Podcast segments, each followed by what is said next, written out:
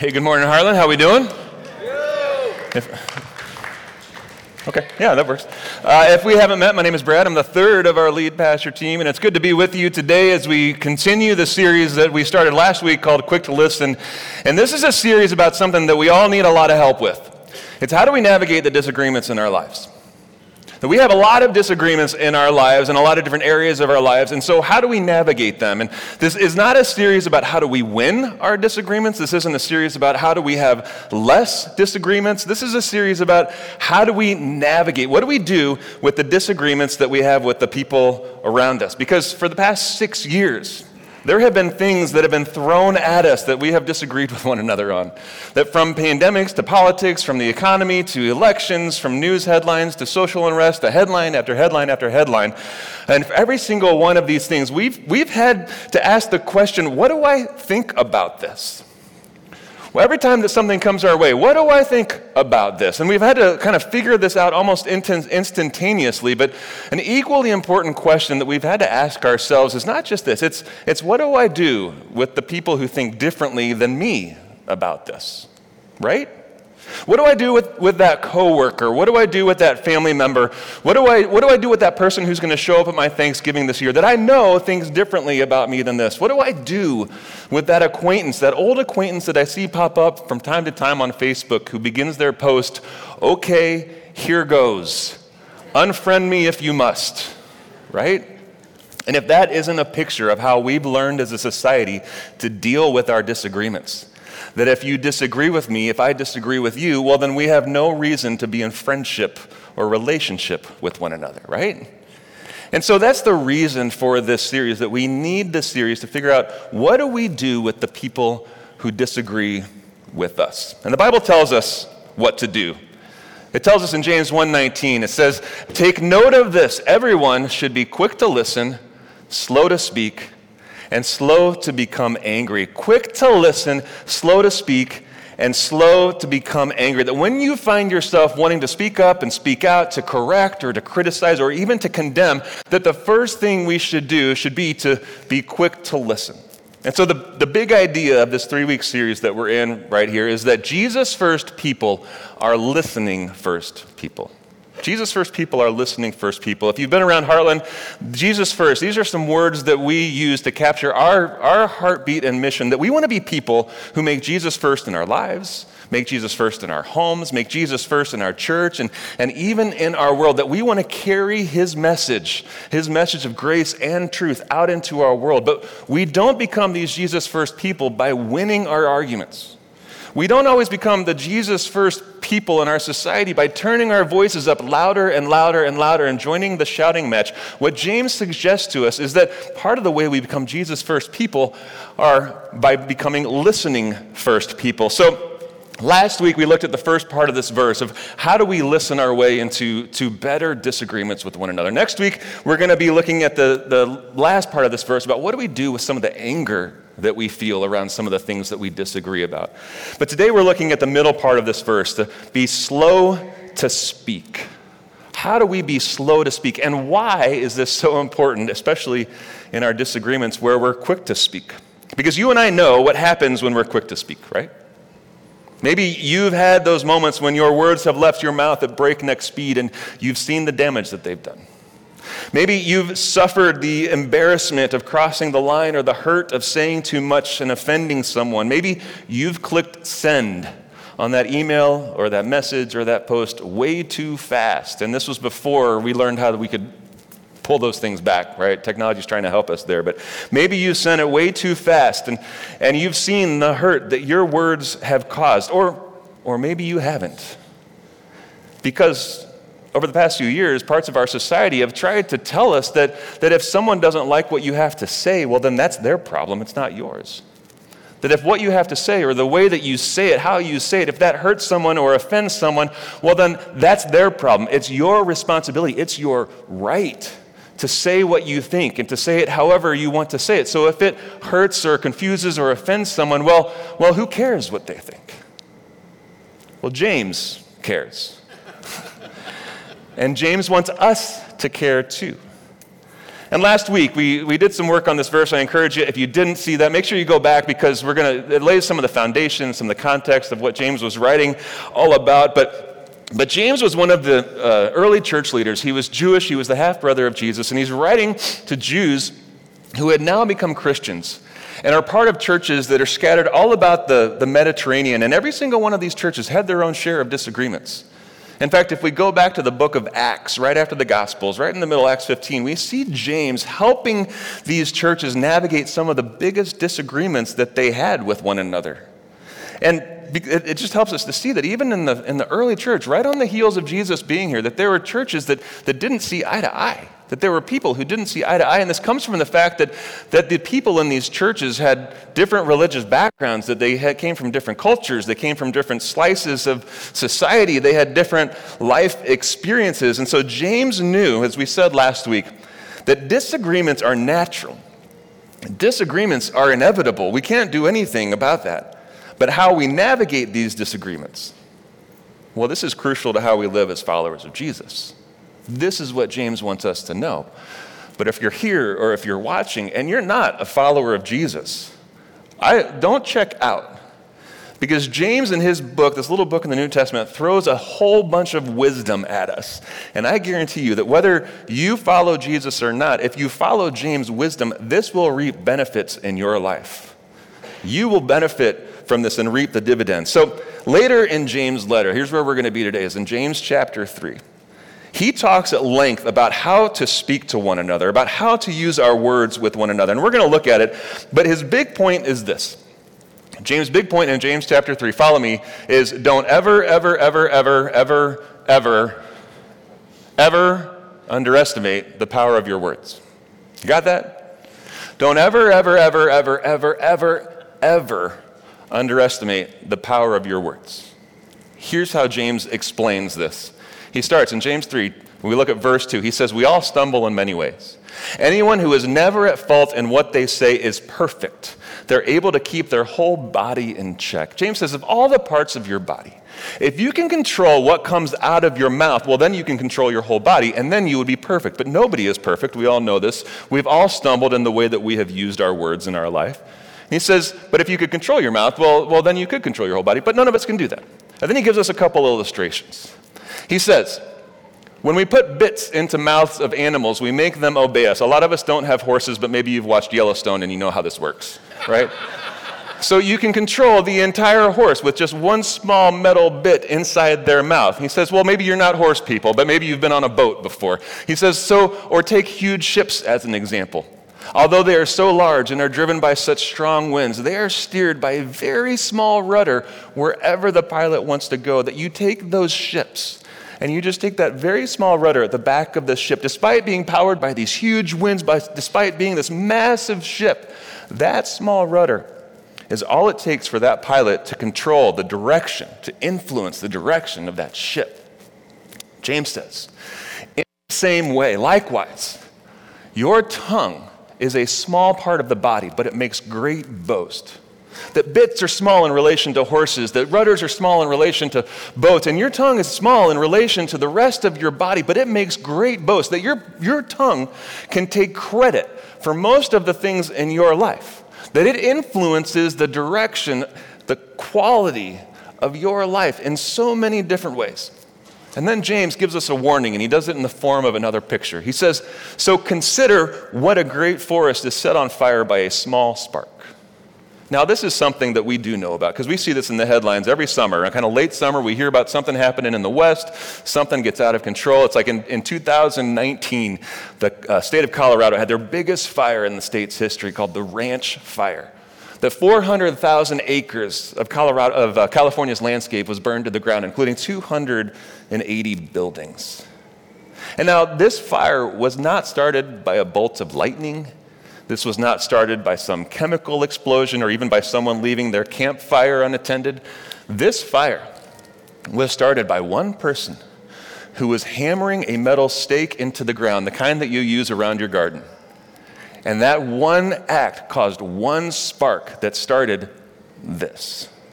One spark, one fire. James says that's all that it takes to start a fire is one spark.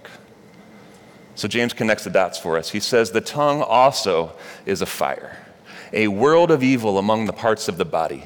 It corrupts the whole body. It sets the whole course of one's life on fire and is itself set on fire by hell. James is not mincing his words here, right? He's saying all it takes to burn up your life is just a few words. All it takes to turn your marriage to ashes, your reputation, your career, something that's important to you, all it takes to burn that to the ground is just a few words. He goes on. He says, All kinds of animals and birds and reptiles and sea creatures are being tamed and have been tamed by mankind. But no human can tame the tongue. That, that humanity, in all of our progress, in all of our intelligence, in all of our accomplishments, we can cage up the wildest animals all over the face of the earth. But no one has ever learned how to cage up the tongue. It is too strong, it is too wild, it is too dangerous, it is too unpredictable. You and I can't do it. It's restless, James tells us. And then he finishes with this He says, It is a restless evil, full of deadly poison. That's our pick me up for today. right? James says, Don't ever, ever, ever, ever, ever, ever underestimate the power of your words. Don't underestimate their power. Don't underestimate the damage that they can do. And don't underestimate your ability to think that you, to your ability to control them. This is why we should be slow to speak. But just as your words have tremendous power to do harm, they have equally as much power to do good. The Proverbs, the book of wisdom from the Old Testament, which James would have been familiar with, has multiple verses about this, but one of them is that death and life are in the power of the tongue. That your words can do harm, but they can also do good. That when we are slow to speak, then our words actually have the power to bring life. That our words can keep our disagreements from becoming disasters. That our words, the words that we choose, and the way that we speak them, can help our disagreements actually become healthy dialogues. Because most of the time, our disagreements are just alternating monologues with one another, right? But if we use our words well, they can actually become healthy, edifying dialogues. How?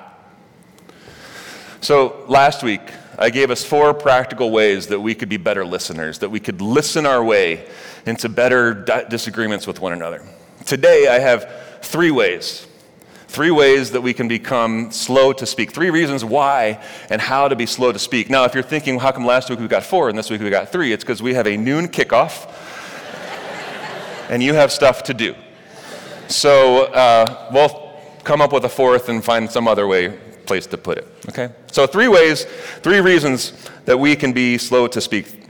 How? One, be slow to assume. How do we be slow to speak? Be slow to assume.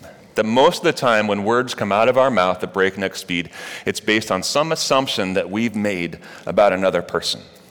Because this is an easy thing that we find ourselves doing, right? So, this week for fun, I looked up what some of the most common assumptions that people from outside of Kansas City have about people who live in Kansas City. I bet you're curious, right? Yeah, okay, so here's number one assumption, and see if you agree. uh, people from Kansas City are barbecue snobs. Okay, yeah, that one might be actually true. Um, number two, People from Kansas City all love country music. Wow. And you're all right over here. It's like you decided to stay together. So you guys must be the country music lovers. Maybe we like old country, new country. anyway. Um, all right, number three. Every Kansan can parallel park a tractor. just, I just read it off the internet. That's that's what it said. People from Kansas, this is number four, my four. People from Kansas City always want to make sure that you know the difference between KCK and KC Mo. Very true. If you're watching, you're not from Kansas City, it's a pretty big deal. Uh, we don't want them to be confused. Now, here's, here's the last one. We could go on for a while, but here's, here's the last one. Uh, people from Kansas City are nice to a fault. I take that. That's not that bad. I'll take, I'll take that assumption, right? That's fine. Here's, here's my point. You know where I'm going with this. Our assumptions, and we all know what assumptions make of you, all right? Uh, our assumptions are something that we find ourselves doing all the time. That when we find just one thing about a person, where they're from, something they said, something they posted or reposted, a book that they're reading, if their yard has a sign or their car has a sticker on it, what radio station they listen to, we tend to assume more about them than just that one thing. And the danger of our assumptions is that we flatten that person. We depersonalize them and we keep them from being as complete, as complex, and as unique and as human as they really truly are. We wouldn't want them to do that to us, but we do that all the time with one another. There was a guy who lived many years ago named Martin Buber. Martin Buber lived during the middle of the 20th century, and uh, he was Jewish, a Jewish theologian, and he, he, he lived and wrote uh, during the time of Nazi Germany, yet he escaped the Holocaust by just a couple years. And he wrote a book uh, in German called Ich und Du. I don't speak German, but I just thought that would be really fun to say. And it kind of is. You can try it. Ich und Du. Is that anywhere close? German people? Oh, okay. Which means, which means me and, uh, which means I and thou or me and you, if we translate that. I and thou.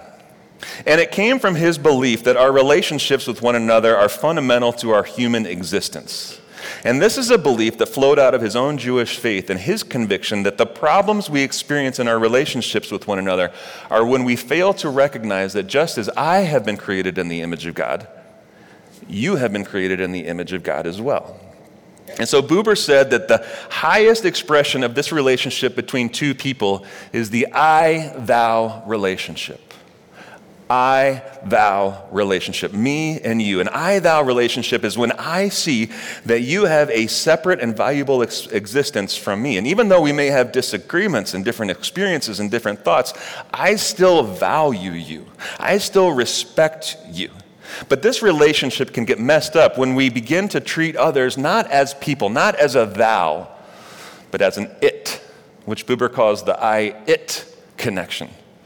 That a person begun, begins to be an it when we look at them as an object, when we look at them as a thing to influence, or as a thing that we use to get what we want in our life, or even as something that gets in the way of what we want in life. And so, if we apply Buber's thinking to the, our disagreements, a person becomes an it when we let our, de- our disagreement depersonalize the other person or even demonize them. And so, how do, we, how do we avoid this? Buber helps us. He says that there's a divide between people, which he calls the sacred space. And when we invite God into this space, this is when we view one another as a thou and not as an it. That when we let love be the way that we view the other person in this relationship, when love becomes the buffer of this relationship, well, then God's presence manifests that space. That this is, this is how we strengthen our relationships with one another. That if we want to have better connections and healthier disagreements, then we need to invite God into the space and invite God to help us see how He sees the other person. Now, how do, how do we do this? Just a few simple practical ways. One, check your assumptions. That when you're finding yourself in a disagreement with someone, check your assumptions or resist reducing the other person. Resist reducing them to a view that, that they have or to, as a way to get what you want. Ask good questions. This is something we talked about last week at length that explore their world, explore their background, and then repeat all this. Because we will never understand someone as well as we think we do. That people are infinitely more complex than we will let them be. And so I want you just just think about someone in your life. Think about someone that maybe you've been tempted to view as an it and not as a thou. Or maybe there's a group of people and you've depersonalized them in some way. You've stereotyped them or let your assumptions define how you view them. And how could seeing them as God sees them change your disagreements with that person? Step one Be slow to assume. But also, step two, if we move forward, be slow to defend. How do we be slow to speak? We be slow to defend. That we, we bring assumptions into things, and that can cause fires with our words, but also our defenses, that we can get really defensive, and that can cause fires in our disagreements. The assumptions aren't the only ways that our words can do damage. Our defensiveness can too. The University of Southern California wanted to learn what happens when someone has someone with a deeply held view is challenged by an alternative view. And so using MRI machines to, to assess brain activity, neurologists presented individuals with statements that challenged that individual's personal political views. So they read them statements about public policies like welfare and taxes and immigration, of course, abortion, gun control, the military, and more, all sorts of things, just to see how people's brains would respond about these things in relation in versus other kinds of things that they may have had views about. And what they found was that the part of the brain, the amygdala, kind of this part inside your brain, the small portion that processes fear and assesses threats, that part of these people's brains just went wild whenever they heard something that challenged something that they believed, something that they held onto. And here's what they learned that when you experience alternative views to anything that is personal to you, it doesn't have to be politics, but politics usually are. Your brain jumps into action and tells you that you are fighting for your life and so your brain prompts you to life saving measures like to retreat or to protect yourself or even to fight back. Now, you can't tell your brain to stop doing this. Your brain is there to keep you alive, right? So you want your brain to do this, but you can be aware that this is what your brain is doing whenever you find yourself or something that you hold deeply to being challenged or even just being in the presence of something that counters that. That you can do this by practicing being in the presence of alternative beliefs and views. In their book, I Think You're Wrong, But I'm Listening, authors Sarah Stewart Holland and Beth Silvers demonstrate being two Christians who dialogue over a range of politics and social issues that they themselves disagree with each other on. And they equate these disagreements to exercise. That, that just as physical exercise is uncomfortable, it stretches us, it helps us grow. In order for exercise to work, in order for us to grow, we actually have to be okay with the discomfort, right? If you don't exercise or you skipped a workout this week, it may have been because you just didn't want to be that uncomfortable on that day for those 20 minutes or for that hour. For exercise to work, we have to be willing to be stretched and we have to be comfortable with being uncomfortable. And so these authors write, they say, we have ideas that test each other. We have vigorous and painful disagreements. And rather than being discouraged, we can recognize our discomfort. We can ease into it together. And we can share the experience of being human together. You see, when you are in the midst of a disagreement, here's how being slow to speak can help. Here's how it can help you set aside your defensiveness. Instead, instead of speaking back, which you're probably doing to, to keep yourself alive in some way, take a beat. Give yourself some space to ask, how is this person or how is their view stretching me right now? What's been my perspective on this and why? What's my level of passion around this and what's at stake for me if maybe I'm wrong? Or what's at stake for me if maybe there's something for me to learn from this person? Is it possible that this person or the view that they have, the issue that we're talking about, is more complex and not as simple as I've made it. To train ourselves to be okay with being uncomfortable. See, being slow also gives you some space to ask yourself another really important question, and it's this it's, Am I in a healthy enough place to have this conversation right now? That if you want to run a a marathon, but you haven't worked out in years, then don't run a marathon. You're going to hurt your body, right? You need to start slow. You need to take some time. And so uh, last week, um, I was talking with one of you after the message, and you shared about going to lunch with some extended family that you hadn't seen in a while. And after sitting down at the restaurant, the first question that the extended family members asked this, this Heartland person was So, what do you think about the Supreme Court's decision? First question, right at lunch. Haven't seen each other in months. Maybe you had an encounter like that too, right? And I asked this Harlan, I was like, oh my gosh, like, how did you respond? Right? Of course you said.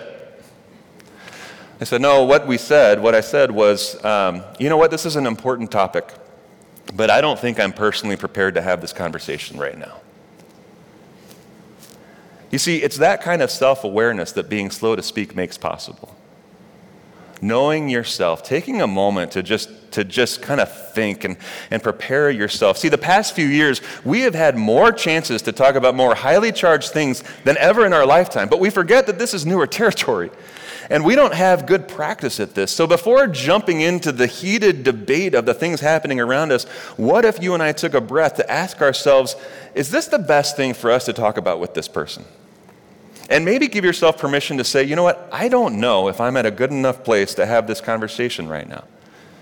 Maybe there's more research that I want to do. There's more things that I want to learn, not so that I can come into this conversation armed and ready, ready to load all my arguments at you, but to learn more about all of the things that are at play in this. Maybe this is some time that I can take to listen to more than just one side or to think about what my experiences have been with this so that I can come in fully present to myself and fully present to you.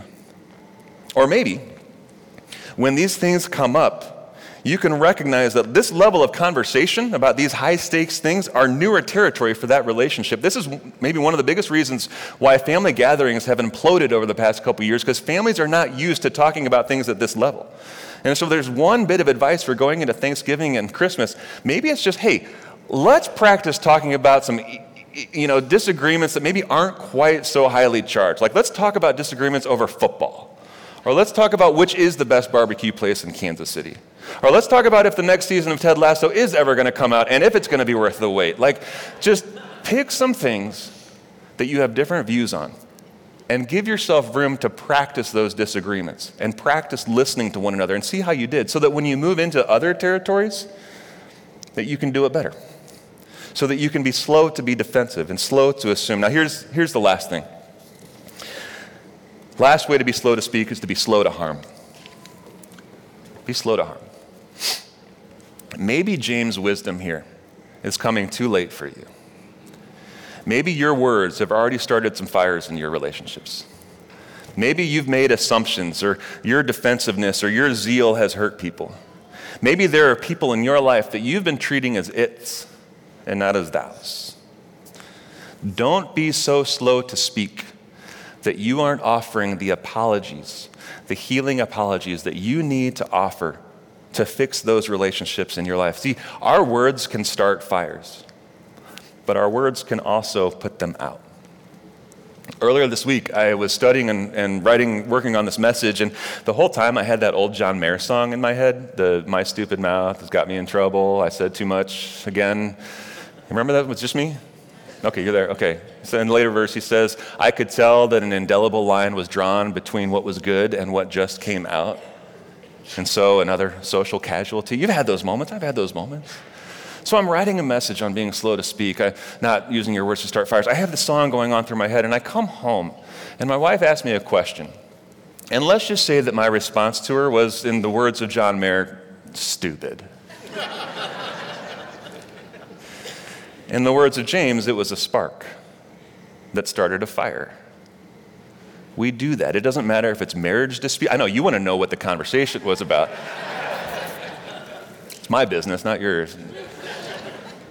But we do this in marriage disputes and political disputes. We do it with our family members, our coworkers. We do it on social media. Part of the reason we have so many fires on social media is because we're willing to say things to people on social media that we wouldn't say to them if they were in our kitchen. So let's just stop that, right?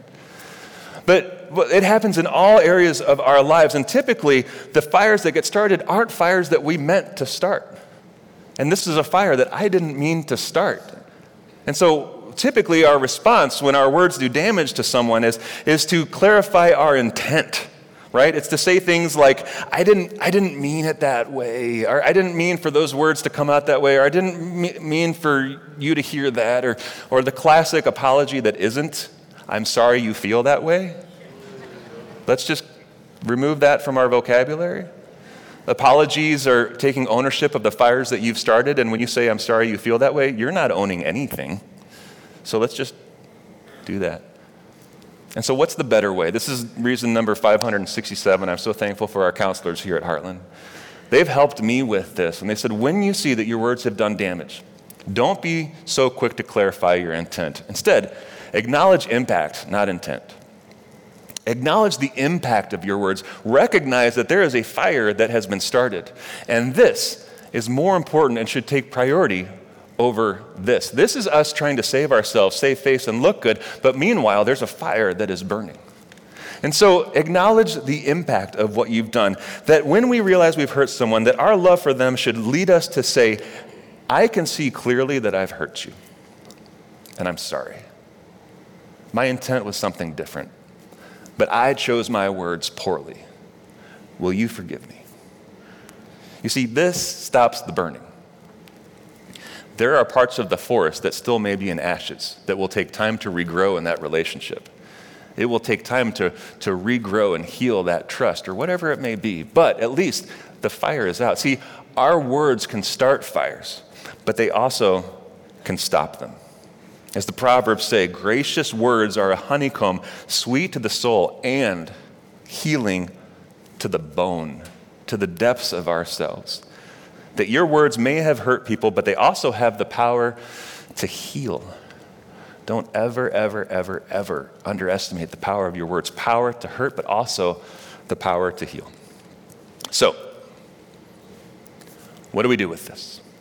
How do we make this real in our lives? We all need all the help that we can get with this, right? So, I want to give us something that I think could be helpful and something that you can take with you. And who doesn't love a really great acronym that a pastor worked feverishly on all week to come up with. So uh, here's our help as we leave here is that when we find ourselves in that disagreement, when we find those words and emotions mounting up in us, in those moments, here's what I want us to do I want us to be slow. Slow. That we stop, we listen, we observe, and we weigh. Stop, listen, observe, and wait. That we stop in that moment that we resist the urge to do what our mouth is trying to tell us to do, that we hold those words back and we do what's coming completely unnatural to us. We just stop, we take a beat, we take a breath, and we don't talk. And then we listen. We listen to that person. We listen completely and attentively, like we talked about last week. We listen to God as we're listening to them. And when this person gets done talking, we ask more questions so that they keep talking so that we can keep listening to try and understand them well. And then we observe. We look inside ourselves, or maybe a better word for it is we step outside of ourselves and we look at ourselves to say, what's happening in me right now? What's the passion that I'm feeling? What's at stake for me? What's happening in here? What's happening up here? What are my defenses? What are my assumptions? Am I viewing this person as a thou or as an it right now? We just observe ourselves. And then finally, we weigh. We weigh is what I have to say right now really going to help this conversation that much? Is what I have to say right now, is this the best time for that? Is what I have to say right now really going to help strengthen our relationship? And if not, don't say it. Stop. Be slow. So you can stop, listen, observe, weigh. Stop, listen, observe, weigh. Here's why this is so important because you know that it's only a matter of minutes until um, there's going to be something that you want to speak out, and this could save that moment. This could keep that, liar, that, that fire from starting in that relationship. This is going to make your disagreements healthier and better. This is going to make your relationship stronger. This is going to make our church stronger, Heartland. Because because we have this mission statement. You hear it a lot around here because we're so passionate about it. We want our heart to beat loud for this that we make space for building relationships to make Jesus first. This is what we want to see happen in our lives. This is what we want to see happen in our church and in our world that Jesus, that His truth and grace, that His message goes out from our lives. This doesn't happen without this.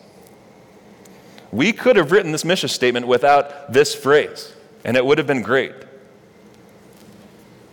But we would have been missing this. That relationships are part of who we are as a church, that we want to have relationships with one another and here, inside these walls, but also outside of these walls too. And our relationships will experience disagreements. And churches will experience disagreements. And sadly, churches have become known for letting their disagreements lead to division. Sadly, in our lives, our disagreements have led to division, which is why the quality of our relationships matters so much. That as our world continues to change and as words and things, can, as, as things continue to happen around our world and our society, will we make a commitment to stay in this so that we can be this? Will we make a commitment to be slow to speak, to be quick to listen, to stop, listen, observe, and weigh? Will we make a commitment to be slow to make assumptions of one another, to be slow to be defensive with one another, to, to view one another as a thou and not as an it? Being slow to speak is how we do this so that we can be quick to listen to one another. But that little acronym is going to help us only so much. We need God's help too, right? So, as we go into this week, I want to pray for us. We have midterms behind us, we have more stuff ahead of us, we have family gatherings, you have meetings, you have relationships. We have work to do, Heartland. So let's stand, and before we go, let me pray for us. God, I thank you, first of all, for the power of your words that it was your words that created life. And so, if there is a voice that matters in our lives, let it be yours. Would your words and your voice guide us, teach us, encourage us, challenge us, and help us to be slow to speak, God, so that we can be quick to listen to you? But also, I pray for us and all the people, all the families, all of the workplaces and schools, every, every life that's represented here, and the lives that they represent, God. We just come to you saying, We need your help. So would you give us your grace when we get this wrong? Would you give us your wisdom and your discernment of knowing how to do this right? And may we be a people who take seriously this charge to be quick to listen and slow to speak. So, Jesus, it's in your name that we pray. Amen. Hey, also, as you go from here, last week we told you about this every single week after our message. We've got these conversation cards that we put up on our social media. This is a way for you to continue the conversation with other people in your lives, to listen to God, and to figure out what do I do with this. Um, we'll see you next week. We're talking about anger. You're not going to want to miss it. Have a great week, Heartland.